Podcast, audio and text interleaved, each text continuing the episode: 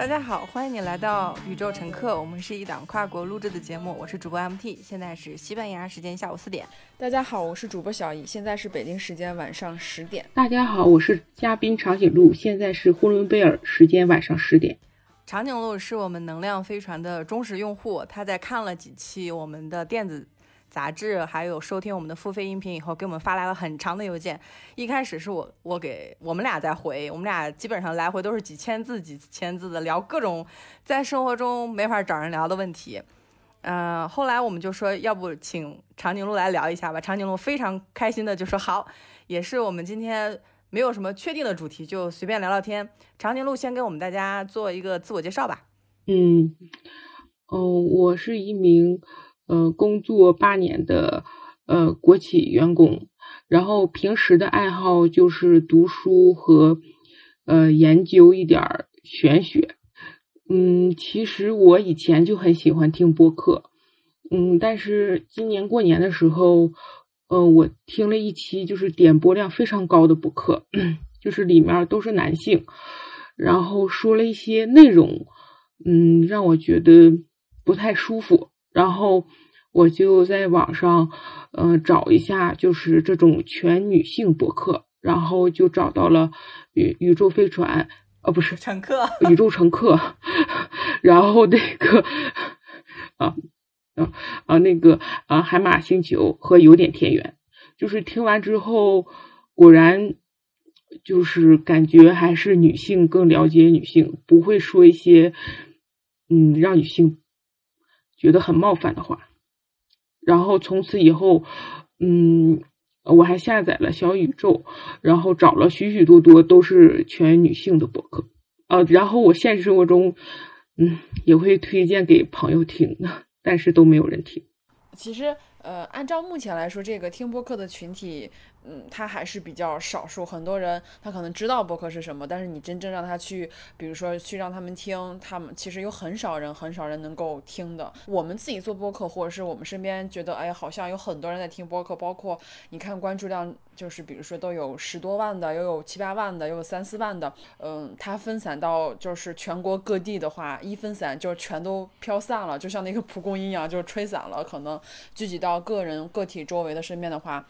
有的地方，它的确是，或是有的一些群体，或者是有些城市，他听的人就会比较少。其实我身边听播客的，除了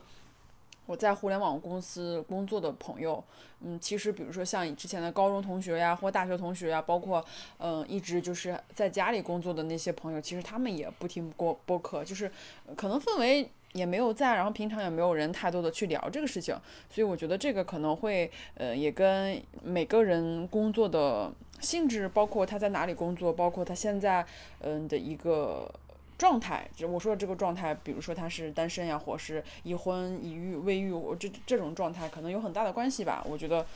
嗯，听播客的人人群，相对于中国整个人口基数来说，还是相对比较少的。对我印象特别深刻的是。长颈鹿他不但听播客，他听播客还会给我发读后感。他给我发了一封邮件，叫“读书就是力量”，里面有一张截图，嗯，是他去买的各种书。因为有一次我推荐一本还没有被翻译的简体中文的书，叫《被隐性的女性》，长颈鹿他就花了挺多钱的去买了台湾版本去看。嗯，我也推荐过说，在能量飞船里面有一个，我去跟冰棍儿聊天，冰棍儿说啊，我以后要。我那么多糟心的原生家庭的事情，我要自己生一个孩子，我要在我的家庭中用我的育儿的东西，把我这个原生家庭对我造成的伤害扭转过来。我跟他说，我说这个在《后悔当妈妈》这本书里面叫《Regretting Motherhood》这本书里面有人说过，有很多人生育是为了弥补自己原生家庭里面受到的伤害。说，那我如果没有小孩的话，我在原生家里受的伤，不就吃的亏，不就白吃白受了吗？我我后来跟他分享，我说大部分这些女性在生育完以后会后悔。我说建议你看一下这本书。冰棍儿就说好，我去看。这是我跟冰棍儿在《能量飞船》杂志里面的一个聊天，但是他是在付费杂志里面，只要是付过费的都可以看到。但我没有想到长颈鹿的行动力这么强，他看到我们的回复以后，他居然去买了《后悔当妈妈》的台湾版本。这本书我都不知道有台湾版本，结果他去买，他在。可能说今天我们说邮就是直接这样语音的话，大家还会有点紧张。但是在长颈鹿给我发来的邮件，我简单说一句啊，就是他给我说，昨天我把父权制和资本主义读完了，今天来聊聊我的读后感。千禧年代左右，这带土地短暂的开放了一下，但是因为各种原因，现在又有点收紧。但是这片土地的女权是随着阶级斗争的胜利而捎带着，而不是如相对其他平等的国家是靠着女权主义的奋斗换来的。这种捎带好捎带的好处，就是从上而下的解放，一旦遇到一些困难，就会面临着随时被收回的可能。比如说今年的两连击、离婚冷静期啊，还有开放三胎都是证明。我在收到他的邮件的时候，我会感受到一种。终于有人听懂我们在说什么了，不会，我们也有其他的一些朋友去推荐啊，他会说，哎，我我点进点进来以后，我听不懂你在说什么，是我打开的方式不对吗？我后来在想，可能真的是需要缘分，就像长颈鹿说的，我去当听女性说话的时候，他们推荐的书，我们有很多很难以表达的情绪，他会很准确的接收到，我也感觉到非常的幸运，跟长颈鹿来回聊天儿是。比较开心的一个时刻，而且我也确实认识到，说我之前跟小姨聊天，我说为什么很多咱们说话的时候老说然后呀，或者是日常表达中，经常会觉得很磕巴的原因是咱们太缺少练习了。我们在生活中的教育是闭嘴文化嘛，啊，什么药是可以乱吃的，话是不能可以乱说的。我们每天看到这些电视剧的这种。一遍一遍的重复，就好像告诉你不说话才是一种比较安全的一种做法。但是我会去恰恰认为，只有当你说话的时候，你的思考的肌肉是在练习。那大家就在日常生活中一点一点跟朋友做练习就好了，不用说我一一下子说到位啊，或者是每次说话的时候特别面面俱到，也没有必要对自己要求那么高。节目是我剪的，我自己在剪的时候，其实有的时候我已经听不出来。就是我能听出来说的什么，然后啊，但是啊，我觉得呀，我认为啊，就这种连连词，我有的时候就只能听出几个。但是我，你看，我又现在又说但是，就是我剪完以后给到 MT 再去做第二遍校正的时候，他就会告诉我说，你依旧还是会说一些连词。然后我就很纳闷，我说为什么？为什么就是做到四十多期了，然后哎做到五十多期了，呃虽然说比刚开始要好很多哈，但是自己还是会找很多这种连接词来论证，因为平常思考或者是平常聊天的时间太少，没有人能跟我。除了 MT 之外，没有人能够跟我聊这些东西，或者是聊这么久，聊很多很多这样的话题，能够从头聊到尾。我没有练习，我只有说靠着十天录一次播客，然后来去表达。如果我没有每天练习，或者是说我没有隔三差五的练习，那当我一下子要去进行一个小时的对话的时候，一个小时播客录制的时候，我的很多消息都没有办法，就是我脑中我吸收的那些信息都没有办法立刻。汇组成一个非常流畅或者非常非常让人听起来不磕巴的一个句子。那有的听众也会说：“哎，你说了这么多话，然后其实就为了说明一个问题，就是你能不能长话短说，或者是明明很短的一件事情，你就能就能说清楚，为什么你要突噜突噜突噜说三四句话来解释这个事情？其实我告诉大家，为什么会这样，就是因为练习太少了，就是因为平常可以对话的人太少了，平常。”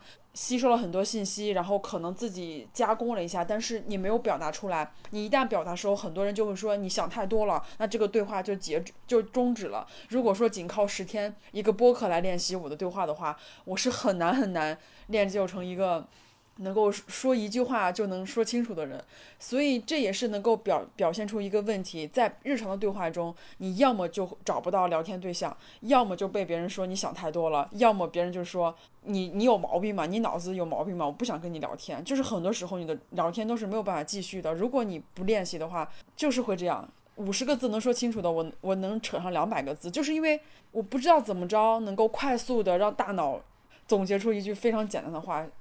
所以这个也是我最近在面临一个问题，我就想，如果没有人跟我说话，那我就写东西。因为写的时候，你大脑是要经过思考，要经过沉淀，包括你写完以后，你还要自己在读嘛。你读的过程中，你就会觉得啊，怎么说那么多废话？你可能就会在删减，就这么一遍一遍写了删，删了写，删写了删，删了写，可能慢慢就会好起来。这的确是一个问题。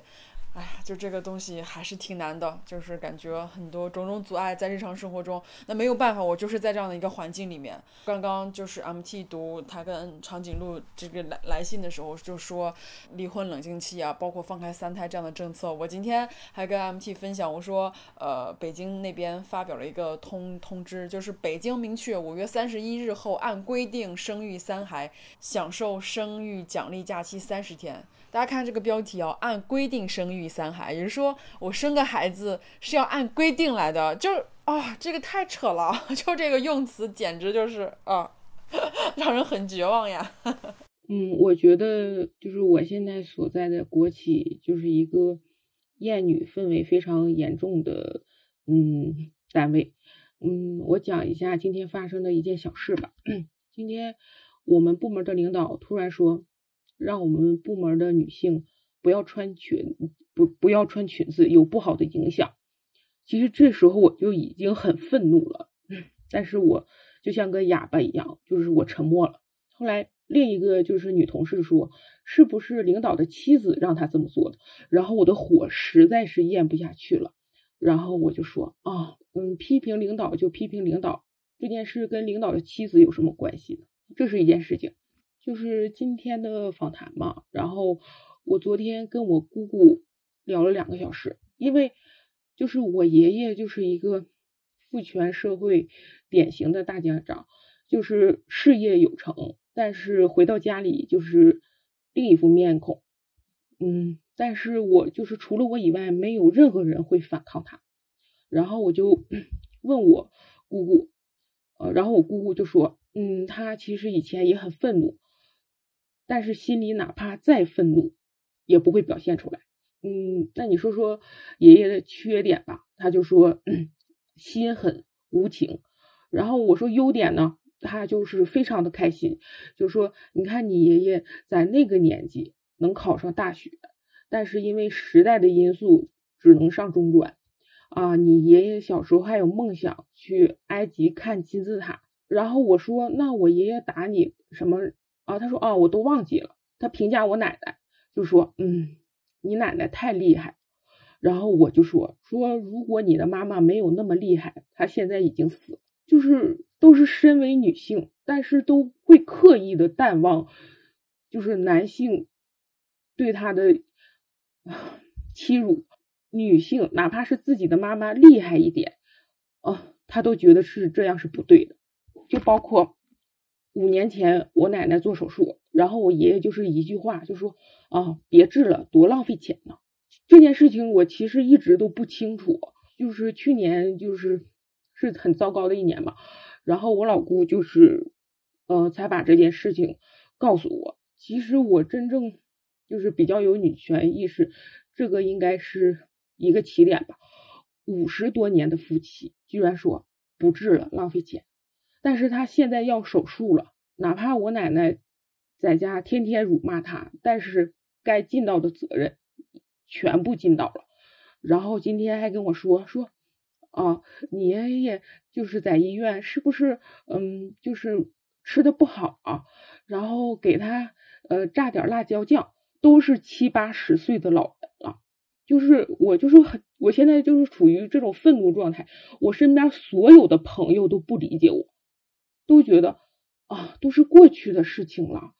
啊，都过去了，不要想了，什么什么就很奇怪。我就是说，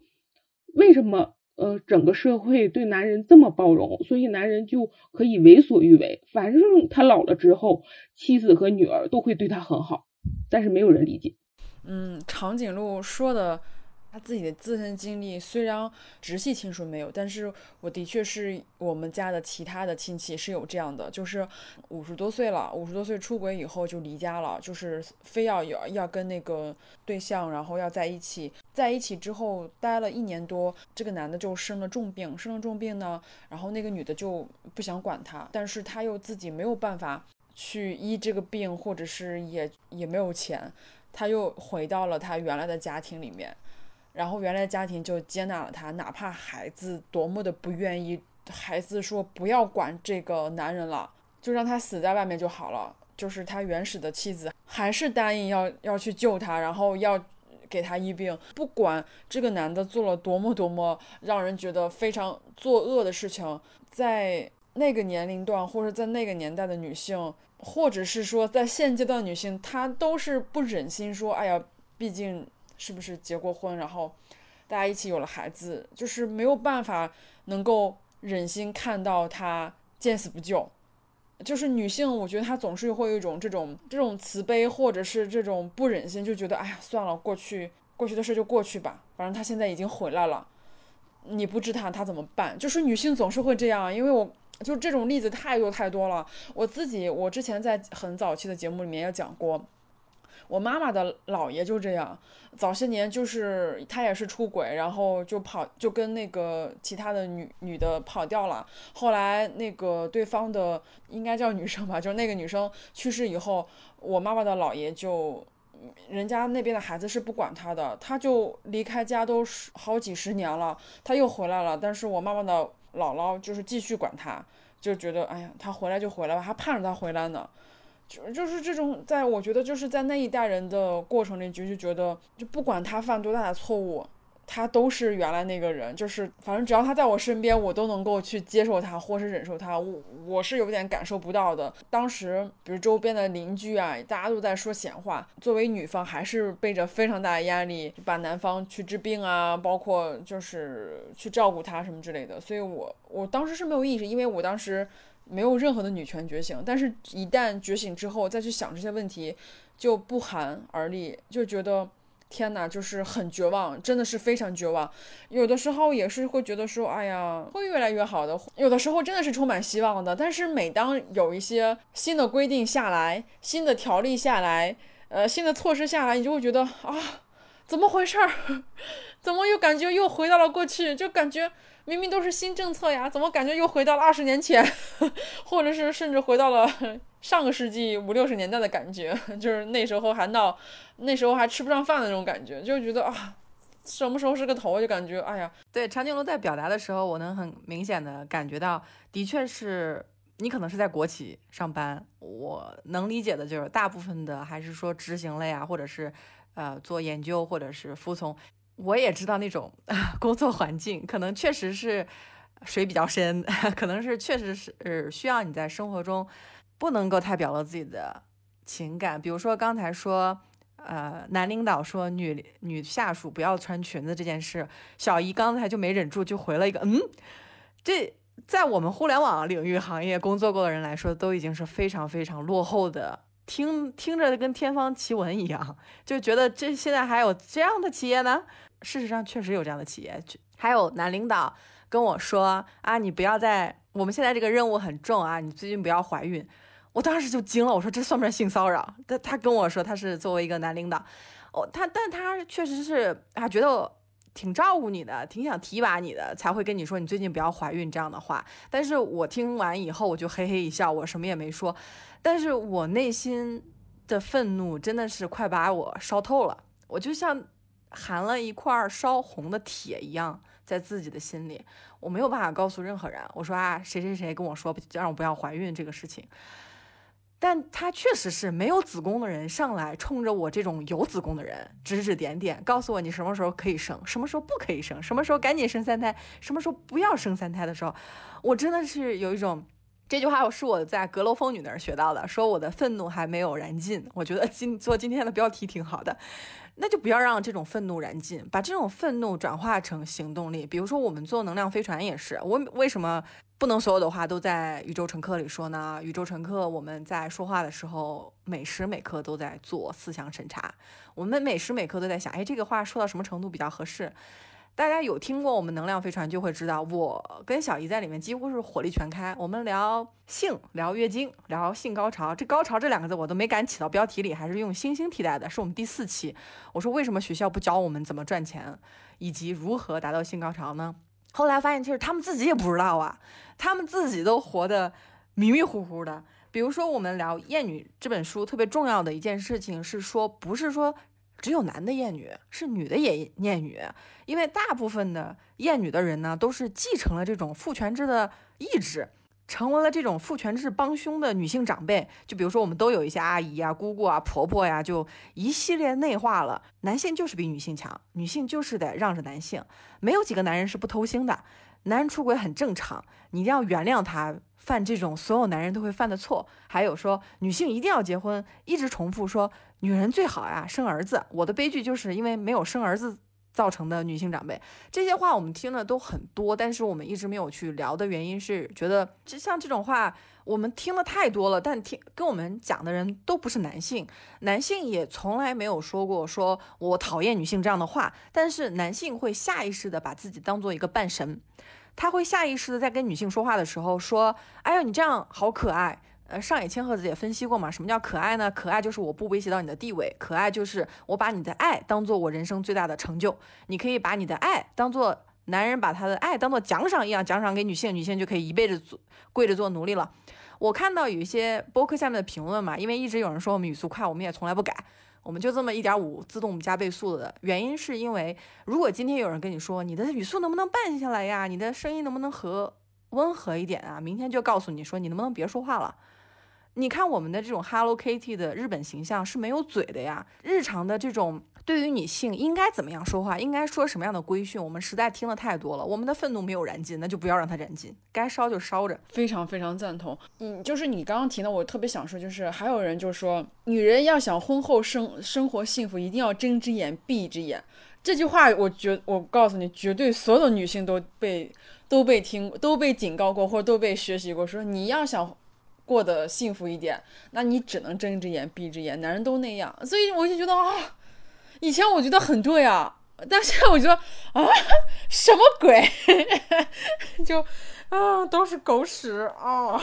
我身边的同事都说长颈鹿，你活得太清楚明白了，你这样走入不了婚姻的。我说哦，那我就不走入婚姻了。就是我觉得很奇怪的事情，所有人都觉得不奇怪。比如我们的公司的高层领导女性占七分之一，中层领导女性占十分之一，没有人觉得不正常，好像只有我在觉得不正常。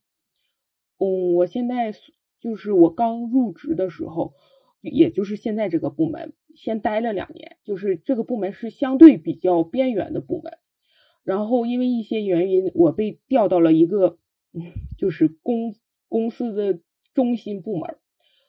我才知道了什么叫酒桌文化，我完全忍受不了。但是所有人都觉得很正常，每个普通员工就是为了留在那个中心部门，就喝白酒啊，那都是一瓶一瓶的喝。我真的喝不了，所有人都喝完了，轮到我了，我就是掺水。然后那个领导可能闻出来，他说：“那你就不要喝了。”然后我直接就把酒给倒，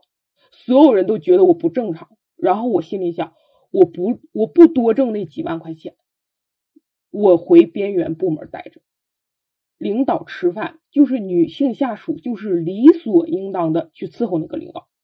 我都觉得很匪夷所思。但是好像所有人都觉得正常。然后就是一个同事以为我刚毕业呢，但是其实我已经在那个边缘部门。待了两年了，他说啊，你今年才毕业哦？我说没有，我已经来公司两年了。他说啊，那你是哪个部门的？然后我就说了啊，是那个边啊，你是那个部门的？因为现在我所在的边缘部门是全公司工资最低的部门，然后就是几乎都是女性，就用那种很瞧不起这个边缘部门的语气说，其实这个中心部门没有比边缘部门干净到多少。但是因为人家地位高，人家就瞧不起你，然后我就很不舒服啊！我说其实那里也挺好，但是所有人就是中心部门人就是笑嘻嘻的，呃，包括我二姑也说啊，你去了那个中心部门要努努力的留在那里。然后我就说，我说那个部门怎么怎么样？他说，但是就是好像只要是那个代表着权力。哪怕它里面是肮脏的、龌龊的，没有人在乎，就跟我爷爷一样，就是没有人思考。我爷爷他作为长子，他可以上学，但是我奶奶学历同样就是也很优秀，学习也很好，但是因为她是女性，她是长女，她就没有资格上学。她得要把机会留给弟弟。没有人思考，我奶奶把所有的不幸都说是因为婚姻选错了丈夫。其实根本原因难道不是因为她是女孩子，没有让她继续上学呢？我也是很就是前几年才知道，就是我我爷爷其实有一个姐妹，其实应该也是为了呃这个家庭付出了很多，但是嫁出去了，然后生病了，就是想让我太爷爷给她一点钱，她治病，就是嫁出的嫁出去女儿泼出去的水，然后我太爷爷就是眼睁睁的就是看他女儿病死了。我跟我朋友说这些事情，我朋友就说：“啊，现在的不一样了，变好了。但是现在出现了经济危机，所谓的儿女双全被放弃的，难道往往大部分不就是女孩子吗？但是好像就是他们说啊，所有人都这样，长颈鹿你为什么不能这样呢？这份工作多么多么的好，你你现在也买房了，呃，怎么怎么样？就是。”就是所有人上班都戴着这副面具，为什么你就受不了呢？我说所有人都这样，我就是受不了。我觉得这种愤怒是非常非常真实的。嗯，可能，嗯，作为主播的我们，我们还会不自觉的去控制自己的情绪，就是以一个比较平稳的状态，或是一个被加工后的一个情绪表达。就连这种情绪都有的时候都会被人说，你说话也。有点就是态度不好或者巴拉巴拉这种的，但是我在长颈鹿的这种语气里听到了，就是日常每个人都在经历这些事情。有些人他就选择沉默，有些人他选择去愤怒啊，还有很多女生，还有很多人生活在这种每天都很愤怒的环境里面，然后没有人去发泄。当你想去跟别人分享的时候，别人就会觉得是你出了问题，而不是说这个社会出了问题。这是一个非常非常痛苦的一个嗯一个环境里面。嗯，比如说像 MT，它可能稍微好一点，因为它毕竟不在国内这个环境里面。长颈鹿这种环境，我是非常非常能够理解的。就像我最开始讲的，我说我没有人可以聊天，我没有人可以对话，所以我一下子密集型的去说很多自己的观点的时候，尤其是像这种。特别带有个人观点，或者特别会起争议，或是能够聊出很多不同的一些事情的时候，又要非常小心，又要去强力的组织自己语言。但是你平常没有这样练习，你就是你就是要说很多很多很多很多东西，你才能够表达出你自己的情绪。所以我觉得这个真的太真实，而且有没有机会把我们的聊天，就是我们的网邮件往来，可以就比如说当成一期。那个付费文章发出来，因为我觉得真的非常非常真实。我相信肯定非常多的女生在经历着跟我们一样的事情，只不过她们还没有看到我们，或者是她们还没有选择给我们写信，或者没有跟我们分享。我觉得这有这样想法的人绝对不是少数吧？我觉得一定是会比例的在增加的，只不过大家还没有找到一个出口。吃喝玩乐这些事情固然会让你很快乐，但是。你当你一个人静下来的时候，当你真正的去遇到一些难题，或者你再去思考一些问题的时候，当你真正去经历一些事情的时候，就是你才能够知道，你所经历的东西，并不是说吃一顿好的，或者是出去玩一会儿，或者是嗯用一种比较短暂的快乐能够替代的。有些痛苦，它真的是没有办法，呃，通过吃喝玩乐可以去。永久的解决的有些事情，它就是从根本上、从根源上、从环境上，它就是会限制你。这个东西它不是说你花点钱，或者是睁一只眼闭一只眼，或者说哎呀过一过几年就好了。这个东西它可能这一代人可能都不会有一个很直观的改变，那可能要需要通过好几代人的努力才能够达到一个比较好的一个状态。嗯，但是我们现在比如说人可能就只能活这一代。往多里说九十多岁、一百来岁，往少里说可能六七十岁，有点病就挂掉了。所以就是有些问题，它的确是没有办法解决。那你还是在这个环境里面，怎么去在这个环境里更好的去给自己提供养分，让自己少一点愤怒，多一点多一点行动，或者是多一点点，哪怕是做自己的这样一种包容的环境，我觉得都是一个很好很好的一个进步。但是现在来看的话，我觉得。还是很难，不是很乐观吧？但是还是得充满希望吧，因为没招呀，就是你就是在我们就是在这样的环境里面。刚才长颈鹿提到说，家里他的爷爷应该是有姐妹的，但是没有办法去上学，仅仅是因为女性。这些还有一个很著名的案例就是林语堂，大家知道林语堂有两个姐姐吗？他们的名字你知道吗？我们的历史书上、我们的文学书上、我们的教科书上写满了林语堂的名字。他的精华烟云也当然也很有名，我们去学习他的著作。但是他的两个姐姐是因为要凑林语堂去上学的学费，才辍学回家，不交学费了，把这个钱省下来，让林语堂继续去上学。林语堂是一直读到博士的呀，你想他三十多岁从来没有工作过，不像我这种是工作了几年以后用自己的钱去读书。说起来也很凄惨，我们家里没有人愿意说，我供你读个书吧，啊，都给我释放的信号是女女性不不要读那么多书，不要让自己太辛苦啊，说的话都是你不要太辛苦，其实也是一种深刻的厌女症，认为女性就不值得哎被投入高等教育的资源，但是我还是一直。虽然没有明面上鼓励大家去考研究生啊，或者考博士啊，但是我还在想，因为留学它并不是一个所有人都能负担得起的一个行为。有的时候我不在节目里面说，是因为如果说有一些朋友机缘到了，或者自己攒了一点点钱，有可能出国留学的话，自己就会去了，也不需要我在这儿说，也不需要有人来问我说啊怎么学英语，你只要去学，你连中文播客都不听了，你你会把所有的信息都转换成英文。但是我也确实发现，在我们日常生活中的结构性困境，不是说哎我独善其身我就能读得了的。因为比如说长长颈鹿说，别人都喝酒，酒桌文化，我不喝，我就是神经病。我在酒桌上是被灌过酒的，虽然我也是互联网出身，但是那一次的活动呢，是跟国家级的企业合作。去了以后呢，大家先就给我介绍对象，就我就好像是一个在货架上。被待选的蔬菜水果一样，年轻貌美啊，赶紧就是给你介绍个对象，就在里面去牵红线，我已经感觉到很不舒服了。当天又喝酒，喝酒的时候，酒桌文化并不是说，哎，你不喝你就可以不喝的，真的是他们现场会用所有的威胁呀、捧杀呀，或者是说你不喝你就是看不起我这种话。一个四五十岁的男男人端着一个酒杯，当着我很喜欢的一个导演的面说你不喝我就看不起我。那个导演。他什么也没说，我很喜欢他，四十多岁，但是他什么也没说。但这种东西，为什么说现在我们去关注一些社会新闻是非常有用的呢？因为我们每个人都在占贤子的光，贤子他冲上去，他把这个事情，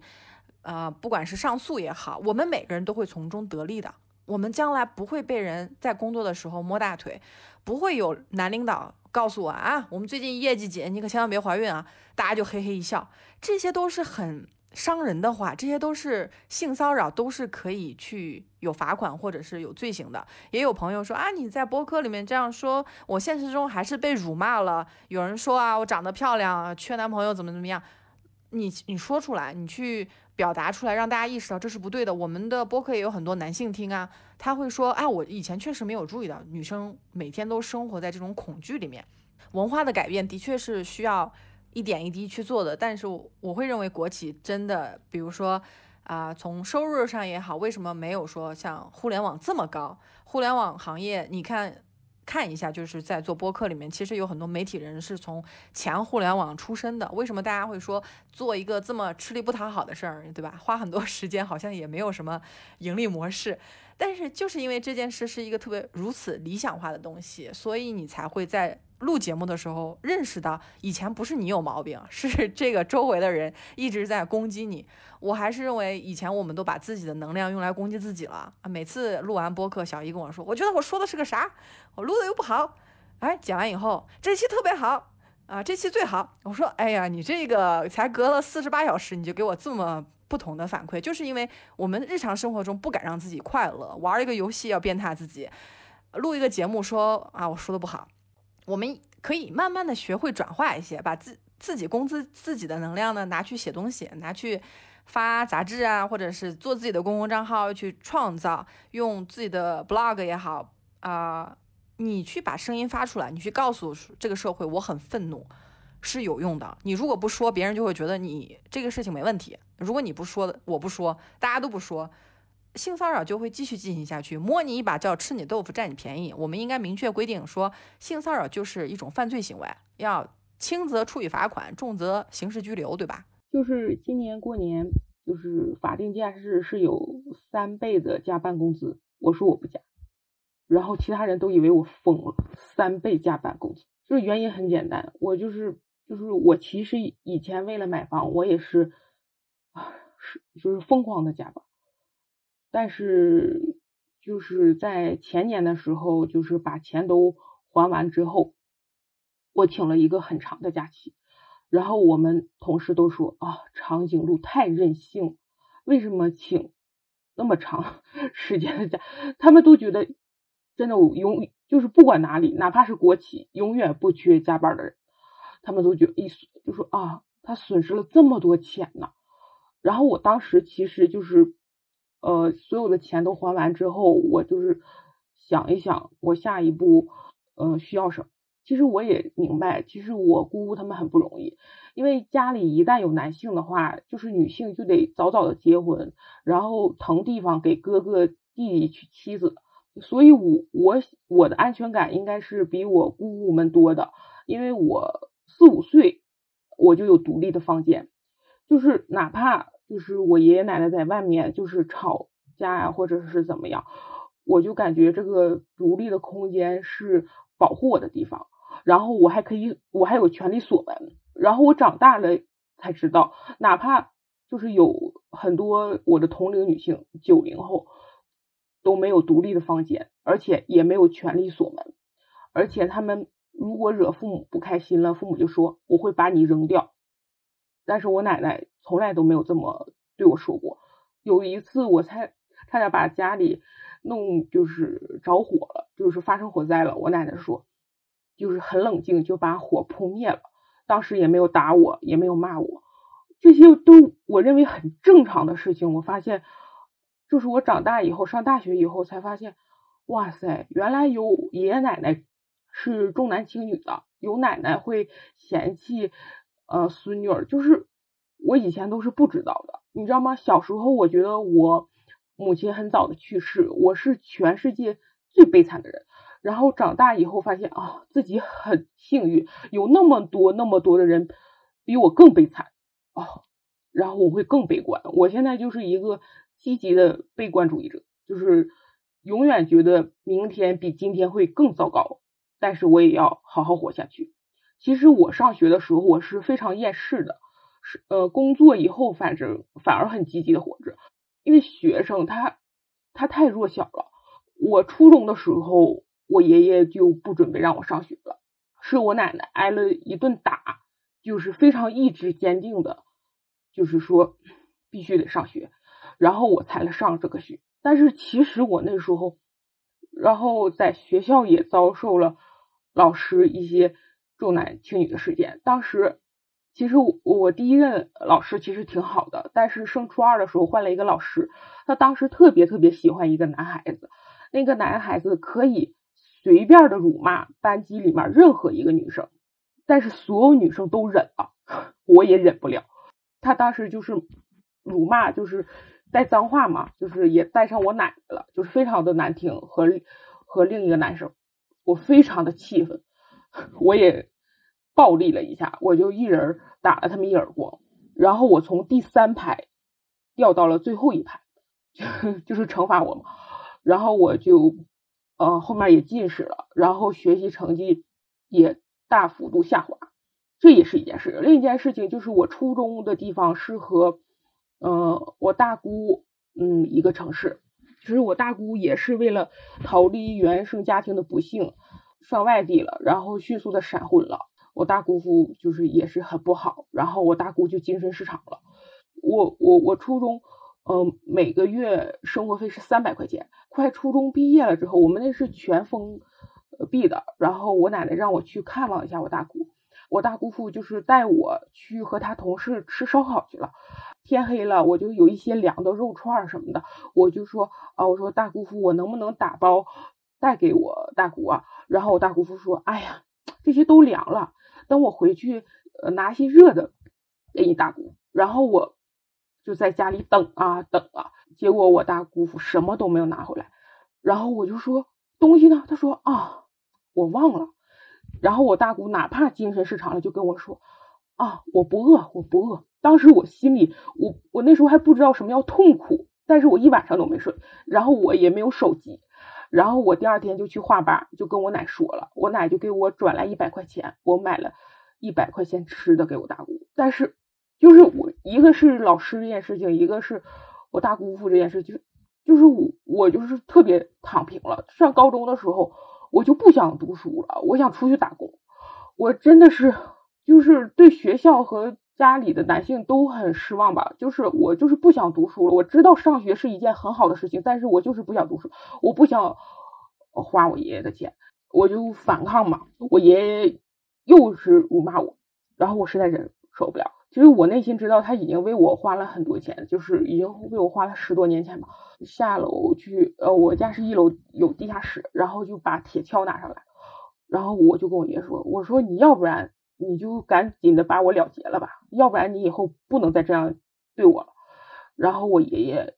就走了。然后当时他说我是讨债鬼、要债鬼，其实我一点都没有伤心，因为我对他，我对我爷爷、对我爸爸都没有感情。就是我就说啊，以后再也不用受到这种屈辱了。这是我和我爷爷就算有一个了结了。然后我和我爸爸也是从小就打我，就是我我我俩就是他重新组成家庭嘛，我俩就是很一周见一次吧，然后一见我就打我，然后要不然就是说我奶奶啊，你就是说他妈，你一天天在家闲着干什么？我那时候才幼儿园，我就。就很受不了，但是我那时候太弱小了，我那时候就是我有个表妹，就比我小半岁，我们俩之间打闹就很正常，然后他就往死里打我，就是当时我其实很害怕，我后来我表妹就是用手抠我的脸，一点一点的往下抠，特别深，我都不敢还手，然后我脸上到现在都有一道比较浅的伤痕，但是我内心就觉得这是不对的，然后就开始读书嘛。就是就是读一些四大名著，就是原版之类。就是我那时候很小，我就是从这四本书当中，就在我心里都是一样的，就是反抗。他又有一次打我，还给我关小黑屋，我我就一直哭，一直哭，一直哭，一直哭，就哭到晕倒。后来还送医院了，我就觉得我没有错。然后我奶其实也蛮心疼我的。后来我爸又打我。然后我又一直哭一直哭，我奶怕我上医院，然后其实经济条件有限嘛，就领我去一个就是饭店，就是那家饭店的菜我很喜欢吃，但是很少吃到嘛，他就是说啊，就是请我吃。然后那个那时候我才小学一二年级吧，然后那个饭店老板就说他怎么哭的这么伤眼，然后呃我奶奶就说啊他爸把他打了，我然后我就边哭边说啊我我没有错，他为什么要打我？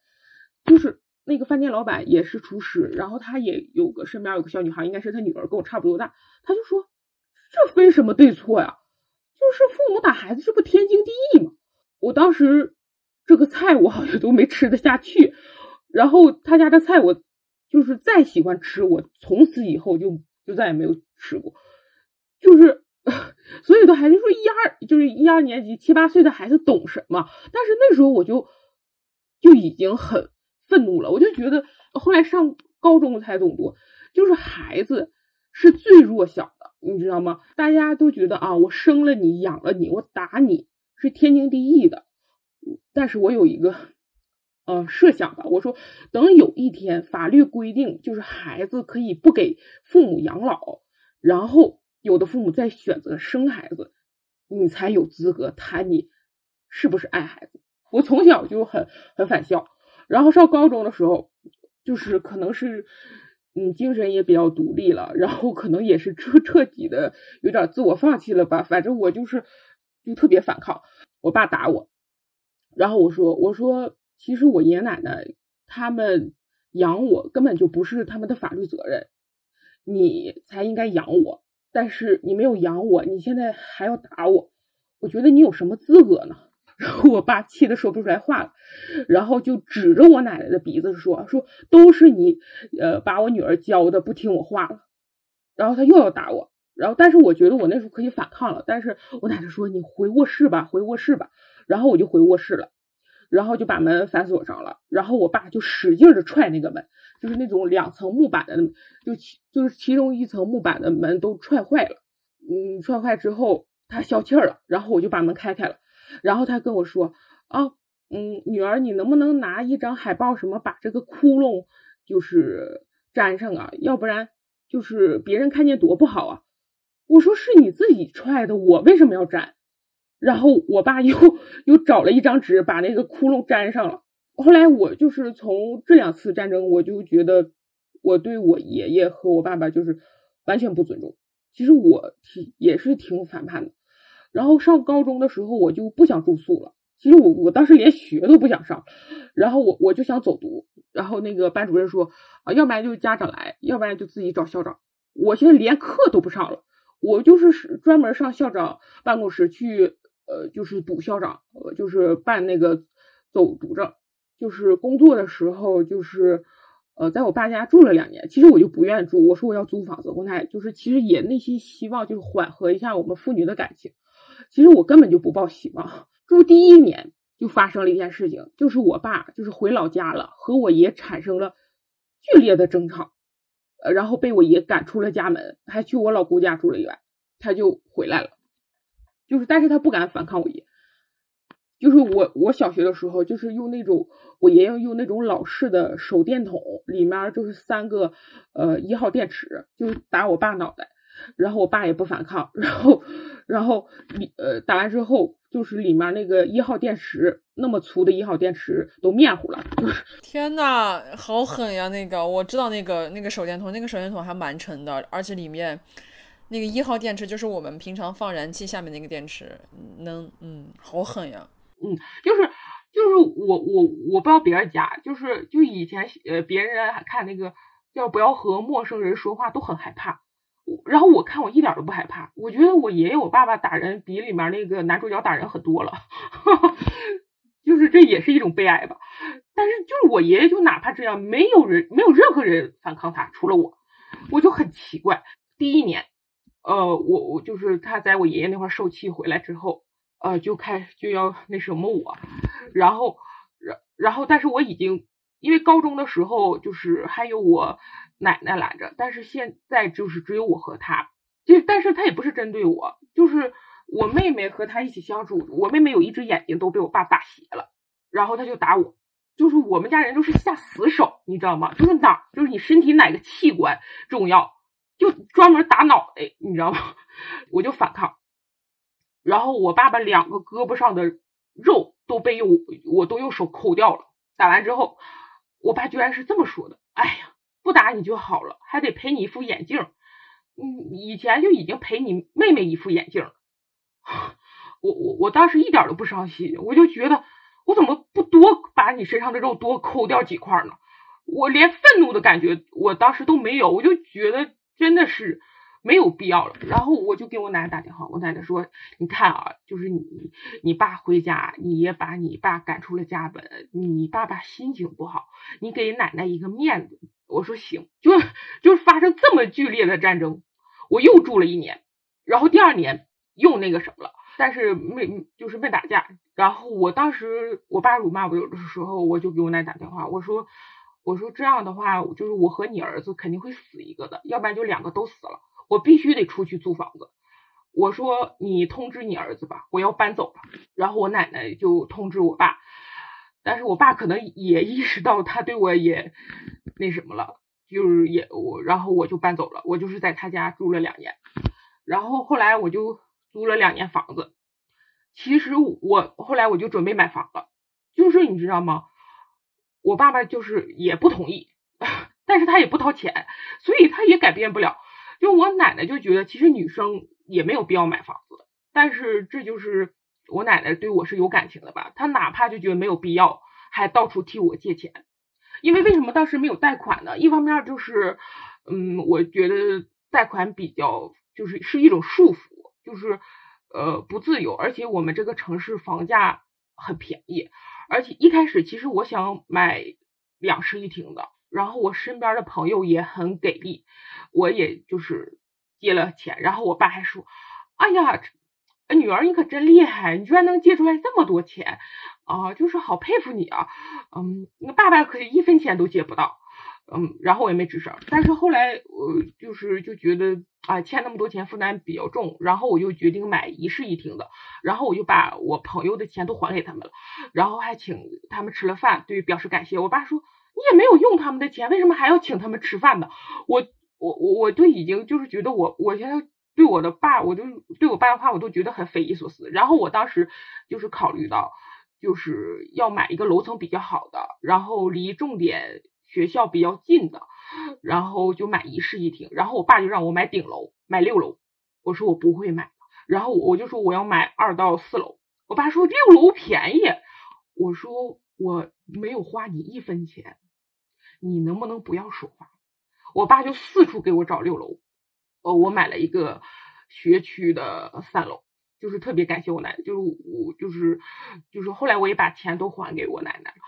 我奶奶就是现在都说说，哎呀，你买买房子是一个非常就是正确的决定，这这是我是工作四年。嗯，买的房，然后工作六年还完钱的，就是我家里的一针一线，我都没有花我爸一分钱。我爸还想对我行使父亲的权利，我不知道，就是他有什么自信。然后一八年我出去旅游，和朋友旅游，我非常的，其实就旅游的时候心情是很愉快的。然后我爸就要行使他父亲的权利，就是要催婚啊什么的。我给他两次机会了，一次就是我俩互相打的时候。这一次，第二次就是买房子的时候，然后我我已没有第三次机会给他了，然后我就跟我奶奶说，哦，我我我我把我爸那个呃拉黑删除了，我说以后我不会跟他说一句话。然后当时其实我奶奶以为我开玩笑的，就说啊，那你拉黑就拉黑吧。然后现在已经三年过去了，我也没有把他拉回来。然后我奶就知道，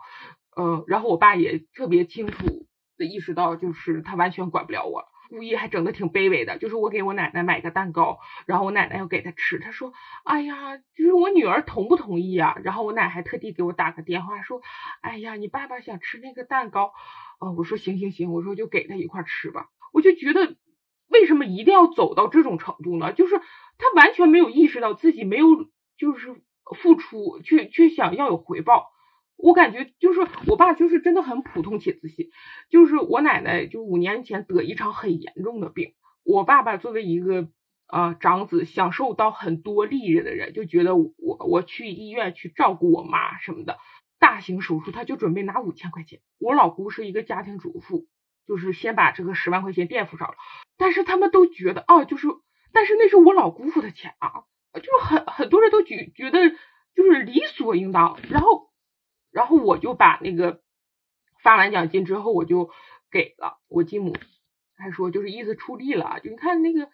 就这时候我和他是一家人了。然后就说啊，他已经拿拿一份了什么的。然后我二姑就说不行，就是你你就算是跟我哥离婚，你也得把钱拿出来。就是我继母把所有的聊天记录等都保存着，然后等我妹就是大一放寒假回来，然后就把记录给。就是我妹看，然后我那时候我还没买房，还是租房，然后我妹就是从她家到我家边哭，就一边哭一边哭，就来到我家了，然后就说啊姐姐，没想到就是咱二姑是一个坏人啊。我说她为什么是坏人？她说你看你都拿了一份啊，就是妈妈和爸爸又去医院去照顾去了，啊为什么非得逼迫？我说人家的钱不是钱呐。然后她说。啊，那你看你爷爷，呃呃，就是来这四个月都是那个，就意思他妈妈照顾的。我说是的呀，我说那不是二姑也照顾了吗？然后他就说啊，那又没去二姑家住，呃，就是呃怎么怎么样。我我我就说，我说妹妹，我说你也许将来就是比我有发展前途，但是这件事情咱们家的确做的不对，这么一个大型手术就拿五千块钱，是怎么也说不过去的。如果你要是觉得爷爷下次来就是以后就是在二姑家住一个月，在爸爸家住一个月，什么都平均。如果不想伺候爷爷奶奶，就是一起拿钱平摊请护工。我妹妹就不吱声了啊，说嗯，姐姐你说的对，然后就走了。就是家里人，就是一旦发生什么事情，就包括我老姑似的，他就会指责我二姑，他不会指责我爸，他就觉哎哥哥出力了。其实就就是。不敢挑战男性的权威，你看是每次就是发生事情，我爸都出力了。我二姑现在就是去年已经退休了，我爸现在还上着班儿然后上个月刚发的奖金，我就直接给我奶奶转回去了。我爷这次手术，我爸就拿两千块钱。我老公说：“哎呀，那你爸出力了呀，什么什么的。”我爷之前和我爸合伙买了一个房子。就写的我爸的名，然后我爸就把房子卖了，然后就是买房子钱是还给了，但是升值的钱呃就是没给，就是但是所有人就是包括我二姑，哪怕有时候觉得我爷爷奶奶偏心，我爸都没有意识到这个问题，啊都觉得那个就是升值的钱理所应当就属于。他们的哥哥的，都很就是，然后我我跟我老姑，我老姑说，哎呀，就是就意思就是重男轻女嘛，就是就是很正常的呀，啊，就是我就是说，嗯，就是意思也就是不在乎。现在我我爷爷奶奶住一个四十多平的小房子，然后我我我就是说，因为随着就是家庭主妇就是你知道吧，就越来越，我不想用贬值这个词，但是家庭地位就是啊越来越，然后我奶就是心里也挺难受的，就跟我说说说说将来就是他和爷爷不在了，就把这个小房子就是给我老姑，就是想给我老姑交还得交十年的养老保险。然后我说好啊，我说我老姑这十多年，啊，其他人都在外地，包括我都是我老姑在身边，真的是应该把这个小房子给我老姑。我爷说不行，他说这不是给我老姑，是给我老姑父，你知道吗？我爷爷也是信奉嫁出的出去的女儿泼出去的，就家里有个盆是闲置的，我奶奶给我老姑，我爷爷都不让。然后我二姑从外地回来，奶奶特地给我二姑留了一碗菜。我爷爷已经吃完饭了，他根本就吃饱了，他还也得把就是留给姑娘的那碗菜吃掉。因为那时候我是上高中，我二姑还很可以，哎，就哎给他吃，给他吃吧。然后我昨天晚上就给就给我老姑讲述这个，我老姑就觉得很正常，那就给他吃呗。然后问题是我爷爷这么就是已经是自私到极致了，就是他们都觉得很正常，只有我一个人就觉得我爷爷太过分了，因为。我爷爷是那个中层领导领导嘛，他那时候发一箱苹果，他都原封不动的给自己的原生家庭，就是给自己几个弟弟送走。我老姑连想吃一个苹，作为那个中层领导的女儿，想吃一个苹果，他都吃不到。但是他们都不管这一切，然后就说到。我母亲，我母亲本来是一个非常优秀的人，但是因为家庭环境不好，靠着自己的能力上大学，原生家庭环境也不好。我奶一直不告诉我，就是我母亲家庭到底怎么不好。是昨天我问我我我老姑才知道，就是因为我姥爷就是也是一个赌博的人，就是那个年代很遭受鄙视，但是没有人怨恨。我姥爷都觉得我姥不好，因为我母亲去世的时候，我姥像一个泼妇一样，就是把我妈妈的遗产全部拿走了，然后说我十八岁的时候给我，他也没有给我。但是我想，如果我姥爷他不赌博，他好好的工作。难道我姥不想做一个体面的人吗？他像想像一个泼妇一样把自己的女儿遗产都拿走吗？难道我姥爷就没有花我母亲的这个遗产吗？但是我从就是从头到尾，我姥爷就像一个隐形人，然后所有的屎盆子就是全扣到我姥身上了，然后没有人觉得不正常，都说呃我姥是一个坏人。对我姥就是到十八岁没有给我遗产，他是一个坏人。真正的坏人不是我姥爷吗？从小就。也不务正业，赌博，然后，然后还享受到了就是女儿死后的钱，但是没有人就是提到我姥爷，就是只有我觉得就是匪夷所思，就是很就是很难以置难以置信，但是所有人都觉得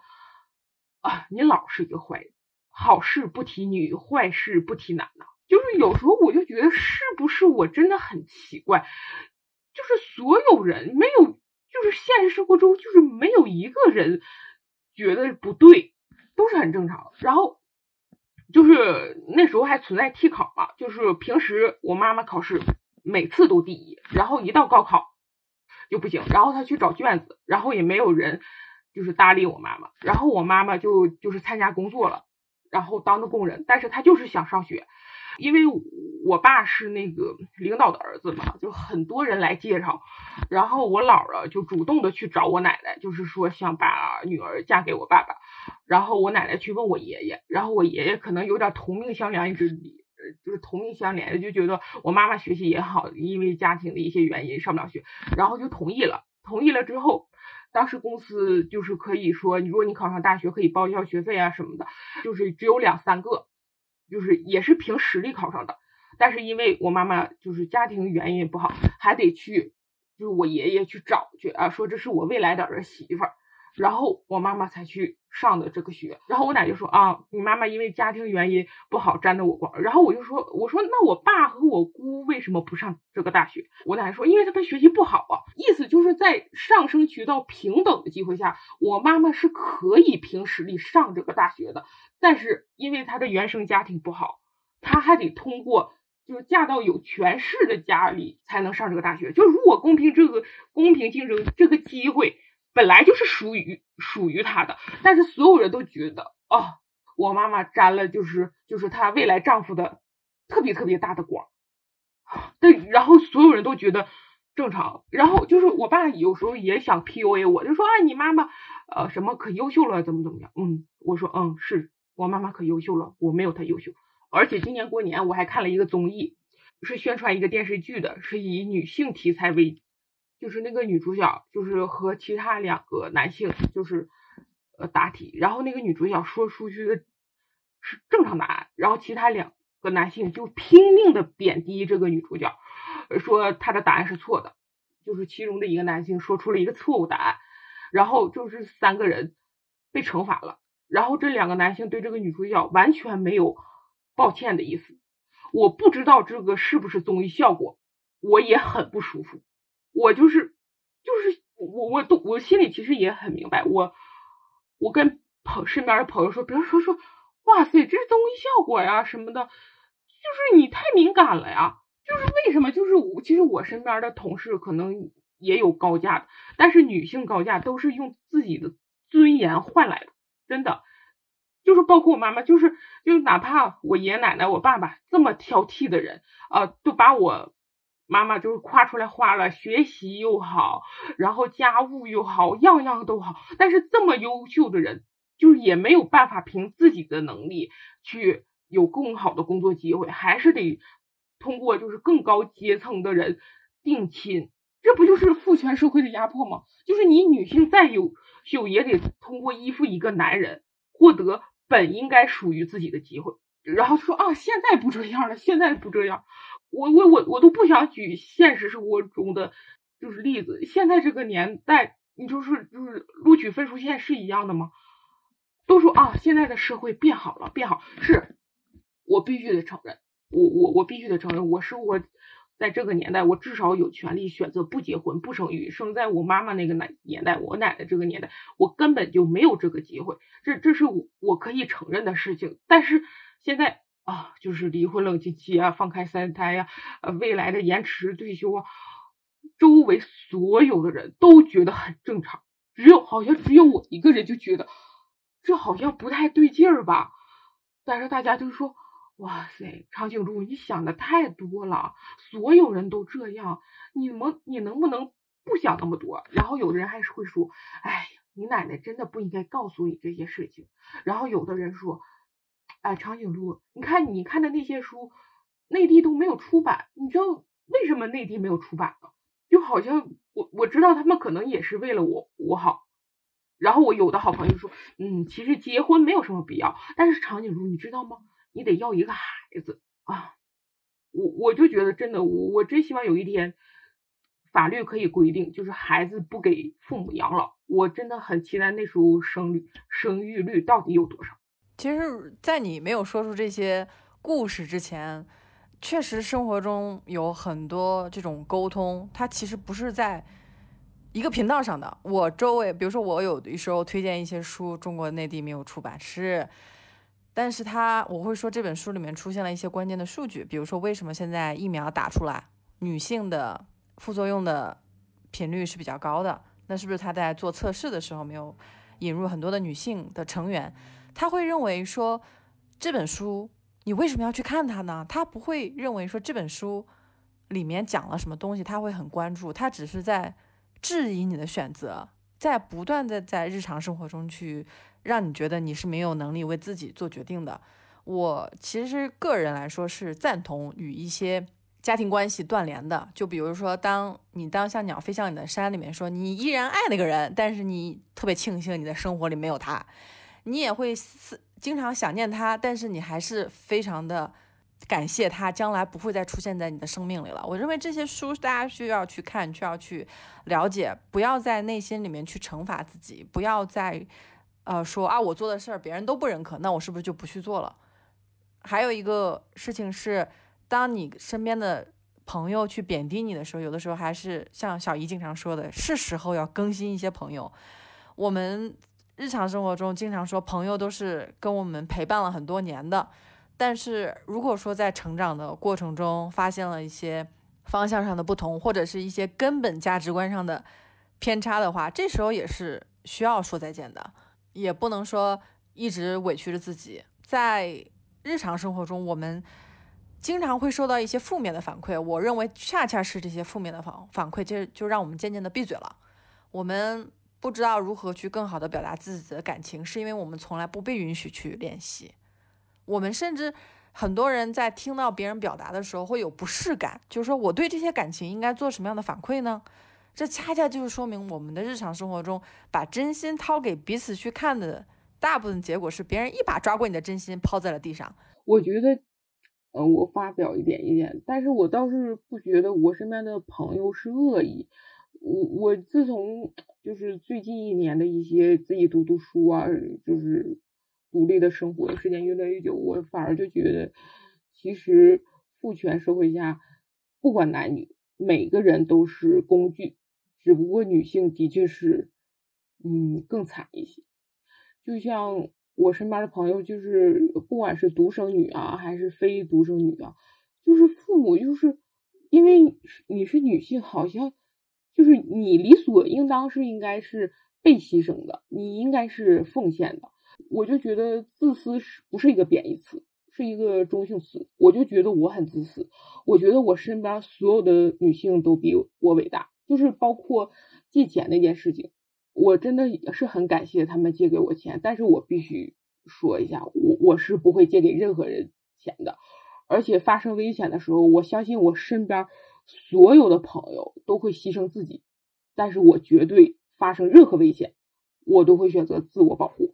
然后我爸曾经就是住他家那两年，还问过我一个问题，他说：“长颈鹿，你怎么这么爱自己呢？你你想想，就我爸，我亲生父亲居然问我这个问题，就是在他的世界观里，就是女性好像爱自己就是一个匪夷所思的事情。”然后我当时也很淡定的回答，我说：“爱自己是一件很正常，如果自己都不爱自己，谁会爱你？”我就是这么回答。我听了就是长颈鹿，呃。就是很长很长的，就是在讲述自己这个过程哈。我我就是很真诚的发表一些我听后的感觉。我能够听到你现在生活中的一些矛盾，但我也有感觉到，就是你一方面在这个环境里面去愤怒，一方面我觉得你还是没有没有勇气去脱离这个环境。就比如说像你的父亲，就比如说你是三年以前跟他断联的，然后。嗯，你刚刚说的说，你觉得你的朋友其实并不是坏意，嗯，就是我觉得就是你在这种果断上面，我觉得就是还是好像不是很果，不是很果断，给我的感觉就是一边在这个环境里面很愤怒，但是你一边又在跟这个环境在融合，或是在跟这个环境，你又一方面生活在这个环境里面，比如说你跟你爸爸沟通的时候，你会让你奶奶带话，嗯，而不是选择你直接跟你爸对话，就是。因为我觉得它会影响我的情绪，你知道。所以就，但是你会把这种一对一的这种关系，这种就是会拱手让人，就是你还是让让第三方来帮你解决这个问题。所以我就觉得说，你一方面在抗争，但是一方面又在妥协。我觉得可能如果对于我来说，我可能也没有办法，就是一下子做果断吧。但是我还是觉得。好像这个周期太长了，拉了好长好长，好多年了，就好像还是不敢，或者是每个人的家庭氛围或家庭环境，包括地区性的一种社会的氛围，它可能都不是很一样，所以我不知道这个是不是地方性的，还是说，嗯，你个人的，嗯，我就是觉得很很纠缠，我是觉得觉得好，还是觉得很纠缠，就是你一方面在觉醒，但是我也能够听到你内心的那种纠缠跟。跟矛盾吧，这是我的感受。我相信很多人可能也是在这样一个这样类似的这种状态里面吧，所以所以才会更加的愤怒，因为你有的时候你不得不还是要以传统的那种方式去进行你日常的一些对话跟生活。因为我奶奶从小就教育我，就是说你只能靠你自己，就是这点我是很感谢我奶奶，因为我从小就知道，嗯，我没有妈妈，就是爷爷奶奶年龄也很大，就是我是无依无靠的。就是一毕业，其实我心里就是想想买房，我就觉得一个独立的空间就是对我很重要。但是我那时候没有实力，我积蓄了四年的力量，我才决定了买房。买完房之后，又有又用两年时间把就是欠的钱还完了，然后休息了很长时间。然后那时候我就思考，我到底想要什么。然后我还会研究，就是看一些关于就是人口老龄化呀，还有每年孩子就是新生儿。然后我就发现，嗯，我很难拿到，呃，就是也许年龄会很大很大的时候，就是才拿到就养老保险。其实这个对我也是一个很大的助力吧。然后我就下定决心，就是下一目标就是存钱，就是离开这里。就是现在，呃，就是以我目前的进展，还有一年半。就完成了，因为我就是因为就是我原生家庭也给不了我帮助，我必须就是存够一定的钱，就是二零年到现在已经一年半了，存够了就是一半，还差一半我就离职了。但是我也提前跟我奶说了，嗯，我奶呃就是肯定也是那什么不同意吧，但是我说我到时候我这个钱我存够了，我是肯定会离开这里。所以他现在我们俩每次通话，他就是也会尽量的打消我这个念头。但是，就像我当时买房的时候，嗯，就是所有人都不同意，我也买了。但是我要离开的时候，所有人不同意，我还是会离开。嗯，我因为看到你的邮件里面，你说你听海马星球里面经常会讲到一些内容，我经常提及 Ragos 那期，Ragos 说他跟他妈说。我把我所有的钱都给你，你可不可以让我走，让我自由？他妈还是说不行，你这个狼心狗肺。当时我在听他那期，我会发现，比如说我们在分享的时候，你可能都不知道自己的故事会以怎么样的方式去鼓励的，鼓励到大家。因为我们最开始的时候在节目里面去，有的时候会有一些失控啊，我们就会叫失控。我们讲的很多东西都不是，我们一般也没有剧本，但是你大概上对于节目上的预期是有一个预期。但是为什么会真实的情绪会特别感动人的原因，是因为你知道它是真实的，你知道门上被踹出一个脚印儿这个事儿，并不是只有你家里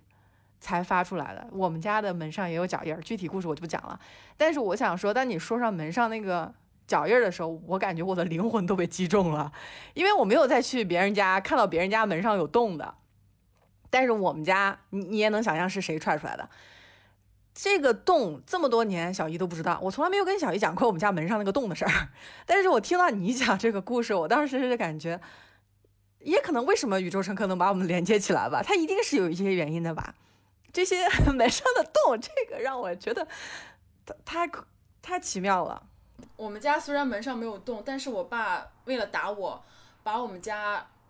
玻璃门的隔，因为我们家有，就是我那个屋因为很大，然后中间我爸给我做那种玻璃的拉门，然后就是把睡把卧室跟那个书桌隔开。那个玻璃拉门可是两层真空玻璃哦。我爸就是因为他扔那个椅子扔向我，没有扔中我。然后呢，一气之下就把那个玻璃两层玻璃就给打碎了，打碎以后他就大动脉出血了，然后满地全是血。是他是没有打打踹过门，但是他扔过实木椅子到我身上，但是被我躲开了。如果我躲不开，我可能也就半残了吧，嗯，差不多。我从小就被我爸打，我一一巴掌过来，鼻子全部出血。呃，做错一点事儿就不让睡觉，做错一点事儿可能一巴掌就已经呼到背上了，或者是一脚把我踹开了。就这个东西就是没有办法在节目里面讲，嗯，就是我我我我怎么说？我现在只能笑，就是嗯，还好我心里没有什么问题，我还好我还能活着，嗯，还好我还现在还活着，心里并没有什么问题。我发现，当我们比如说冰棍那期，他也说啊，小的时候爸爸说不允许他撒娇，不允许他表达自己的情绪的时候，我发现很多嘉宾都在笑，包括我们自己。你笑的时候，我就发现很心酸。为什么我们讲这些东西要笑呢？后来我们就，我能感觉到，就就是其实我们在哭，但只是我们强忍着不想让大家听到我们在哭声，会觉得啊，你你太小家子气了，这么多年了过去了，你还不忘记。但我们如果忘记的话，就说明我们要杀死过去我们的自己。我们要把在过去里面吓得浑身发抖的那个自己掐死，你才会把这个事情忘记。所以说，不要忘记。如果说在其他的平台无法诉说的话，我们愿意说把这个声音连接起来。起码我们在讲述的时候，我们完全不知道大家会说什么。我们每一个嘉宾来的时候，有的会我会认为他比较稳重的声音，结果有一些男性就说。怎么感觉你没有感情呢？我说他们哪来的自信，在一个播客下面说，哎，你们嘉宾没有感情。这个这个评论，幸好现在小宇宙升级了，主播有删评论的权利了，所以我把这个评论删掉了。但是我还是看到这种生活中的恶意，和他都不觉得他是在恶意，他都不觉得，比如说我们出现了一个明星睡女粉丝的事情，大家会说苍蝇不叮没缝的蛋。我我看到这些东西的时候都很。都很愤怒，就是他为什么要用这种完美受害者的身身份？还有女性是在用女性这种说法去贬低其他的女性，贬把男人比作苍蝇，把女人比作蛋。从小就说你如果没有缝，别人就不会来盯你。但是我想，我们是人，我们中文里面还有一句词叫“人无完人”。你一方面要求人不可能完美，一方面又说啊，只要你不完美，就会有苍蝇来叮你哦。这是一个很无耻的说法。在这种逻辑里面，你是赢不了的。所以你放开一些距离，把自己的一些情绪保护好，或者是适当的断联，或者是呃，根据具体情况具体分析。我们认为全都是不需要受到社会的别人的评价，没有任何人可以指责你的生活。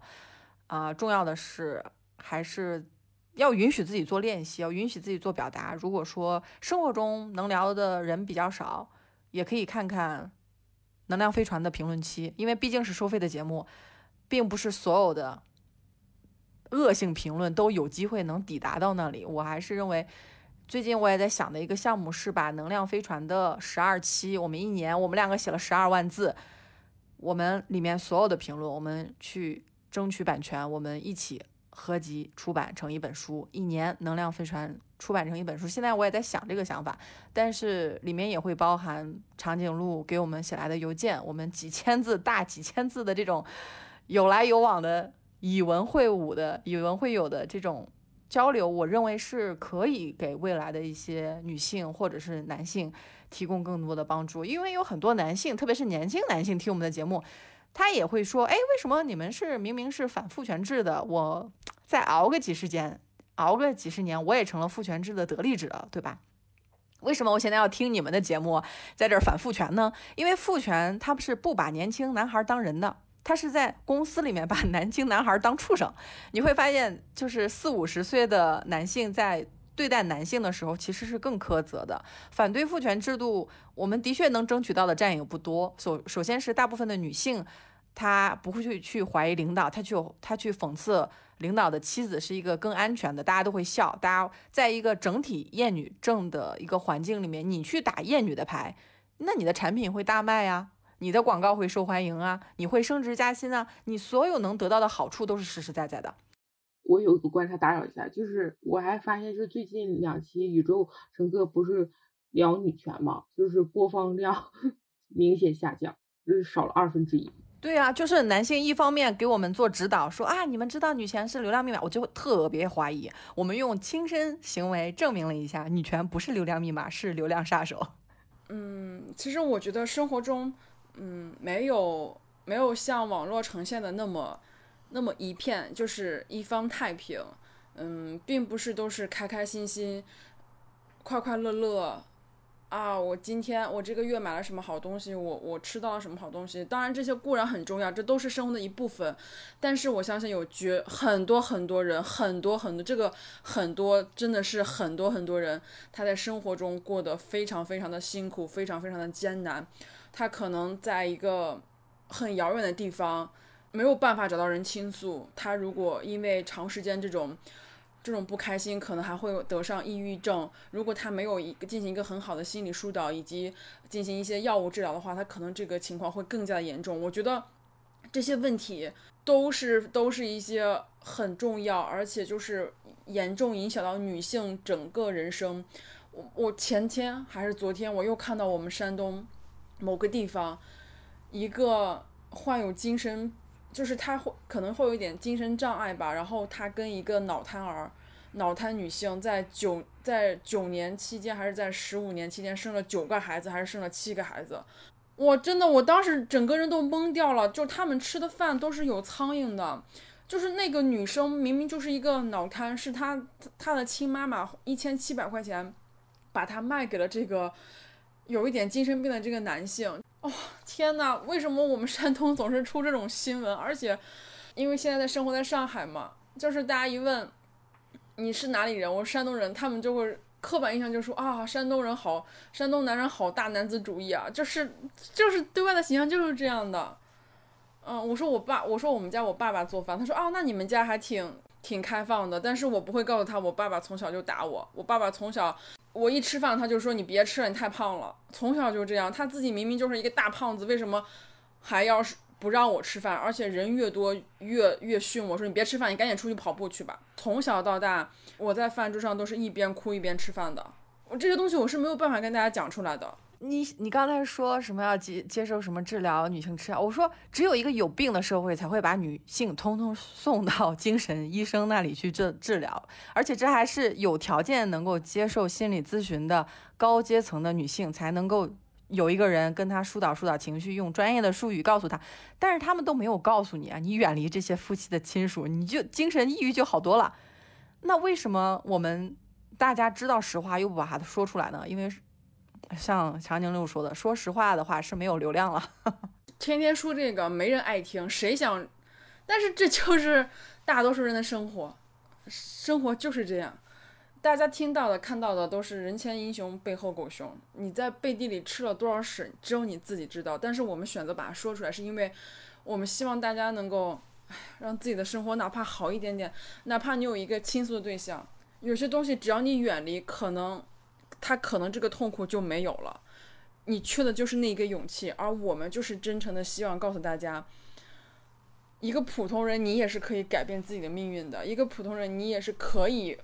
完成你的梦想的，坚持下去，因为除了你自己，没有人可以帮到你。嗯，真的是这样啊。哦，那我们今天就聊到这儿。MT，你还有什么想说的吗？我补充一个案例啊，很多。中国的情侣带着孩子的来西班牙旅行，有一个上坡的时候，男性就开始推车，女性全程拍照、录像、留影。我当时非常的震惊，因为我在这边看到了很多都是欧洲这边的，不管是法国呀、西班牙、欧、英国，都是爸爸推车，或者是爸爸背小孩，背的比例非常高，妈妈不会拍照的，这就是日常，不需要你拍。但是我看到很多游客在。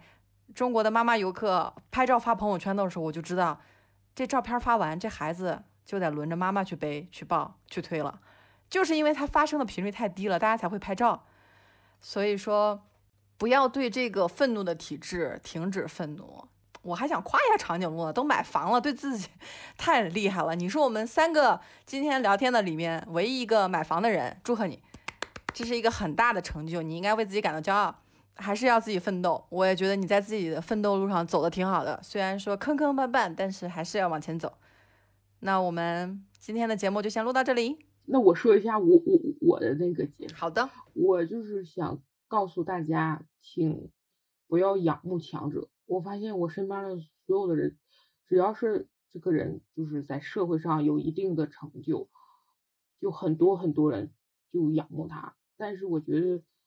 没有用的。就是只有你自己，就是足够坚强才可以。就是，嗯，我虽然是从小是一个电视儿童吧，但是我从来不追星，因为我内心都觉得是假的。就像我爷爷在外面是那么的优秀，回到家是另一副面孔。就是我可能也是走入另一个极端，就是我内心对强者有很强、很很强的。防备心理，我觉得所有的强者是不可能，都是踩着别人的尸体上来的。所以呢，就是请不要慕强，因为我妹妹就说，如果他，如果我爷爷是他爸爸的话，他也许现在生活更好一些，因为我爷爷是领导嘛。但是当时我回答不出来，但是现在我想到，如果我爷爷是他的父亲，他连上学的机会都没有。哦，那我身边的朋友会说啊，那你看这社会不也在进步吗？呃，就是你爷爷比你太爷爷强一点，然后你爸爸又比你爷爷强一点，这是我承认的，就是这三代人的确是有进步的，但是这种进步太微弱了，女性就已经 忍受不了这种缓像蜗牛速度一样的觉醒，而而且还有就是关于羞耻心和道德感这件事情，我就觉得，嗯，这有点违反公序良俗了吧？就是我爷爷在我心目中就是一个没有违法的人渣，辈子就是过得很开心很幸福，嗯，然后现在哪怕住院了啊，照样可以辱骂自己的儿子，嗯，然后也可以辱骂自己的女儿。就是我今天就说，我说我要我学习我爷爷这种自私，就是不是气话，就是哪怕我就是学习这种自私，我也做不到我爷爷那样，因为我爷爷有姐妹可以吸血，母亲可以吸血，妻子可以吸血，儿女可以吸血。我再自私，我也是靠自己，我也达达到不了我爷爷这种自私，有什么用呢？大家就是还是会贬低女性。就是觉得自私是一个贬义词，但是我现在就说，我我此生的目标就是想做一个自私的人，而且道德感和羞耻感就不要太高。我这点很感谢我奶奶，就是我奶奶不相信家丑不可以外扬。就以前我小时候也很烦，就觉得像一个祥林嫂一样，一就跟所有人都说，呃，说我爷爷的也不好，但是却没有能力改变处境。我觉得。非常非常的不喜欢这种行为，但是现在我觉得我奶奶这是一种蓬勃的生命力，因为像她的同龄人都不会怨恨了，也不会埋怨了，他他现在至少还会一直怨恨埋怨我爷，我姑姑我爸爸都不愿意听他的埋怨，但是我会听，因为我就觉得至少让我就是我我我可能就为此我会降低一些羞耻感、道德感。就是关于我和我父亲的事情，我今天也是在工作地方，就很大声的说，我说我爸爸和我爷爷在我心目中就是人渣，很大声，也有男同事听见了，我都不在乎了，就是降低一下，就是有的人就是呃，就相信家丑不可外扬，然后呃说一个女性自私啊，就是不懂得奉献啊，那个女性就会很难受哦，no no no，就是。做一个自私的人，自私一点会幸福一点。好的，非常感谢长颈鹿这次跟我们连线。长颈鹿，你要说个再见哦。哦，呃，再见，宇宙乘客的朋友。那我们今天就先录到这里。好，那下期节目再见。嗯，非常感谢听到这里的朋友们。这期节目我在剪辑的时候，实话实说非常痛苦。我一度跟 MT 抱怨说，我不想剪辑这期节目。这期节目是我们录了五十二期以来，我第一次有这样的感觉。前几期和嘉宾阿里聊天的时候，被人吐槽说主持人说话太多了，嘉宾说的相对比较少。因为你在聊天的时候，怎么可能去计算谁说谁少呢？然后这一次聊天长颈鹿大概有三十多分钟的个人 solo，我们原封不动的剪辑了进来。实话实说，我对这三十分钟的 solo 十分头疼。我一度认为这期播客变成了午夜热线。而且内容我觉得有点压抑，而且非常的个人情绪化。我一边剪辑一边心想，这能给大家听吗？大家听了以后会怎么想？但是我在中途的时候，我突然想，哎，呼伦贝尔，我印象中呼伦贝尔应该是一个内蒙的城市，为什么长颈鹿说在东北？一看地图才发现，在地图上呼伦贝尔的位置离上海是那么的遥远，就是遥远到你只要把地图缩小一点，你都不知道这个城市在哪里。我当时就在想。还有多少人，还有多少女孩在遥远的地方呐喊、艰难的反抗？我们还没有听到，我心里就非常的痛苦。这么真实的故事值得被大家听到，因为这个音频一旦放到网上，这个声音就会一直存在，它就会一直被更多人的听到，也许会让一些人更加振作，或者给予他们一些继续抗争的力量。无论如何，在宇宙乘客所有的节目都是没有台本、没有预期，都是最真实的对话。中国有十四亿人口，我们在大城市里享受着国家飞速的发展，享受着互联网红利引挣得的那些工资，享受着政府的扶持。但是那些生活在偏远山区的孩子们，为了上学还要跋山涉水。我们穿着几百、几千甚至上万的衣服的时候，还有多少女童连衣服都买不起，都要靠捐赠，连卫生巾都买不起？对所有在改变命运的人，走出困境的人。当然包含我和 MT，我们也在自己的困境里努力活着。人生难以预测，我们必须要聪明伶俐、心无旁骛，而且要有决心克服一切困难。我们也必须要努力工作，在面对厄运的时候，必须要坚持不懈。比困难更可怕的是懦弱。希望我们都可以勇敢地活着。活出自己想要的生活。也非常非常感谢大家听到这里，希望大家八月快乐。当我失去的时候，亲爱，你别为我唱悲伤。我焚上无比安插蔷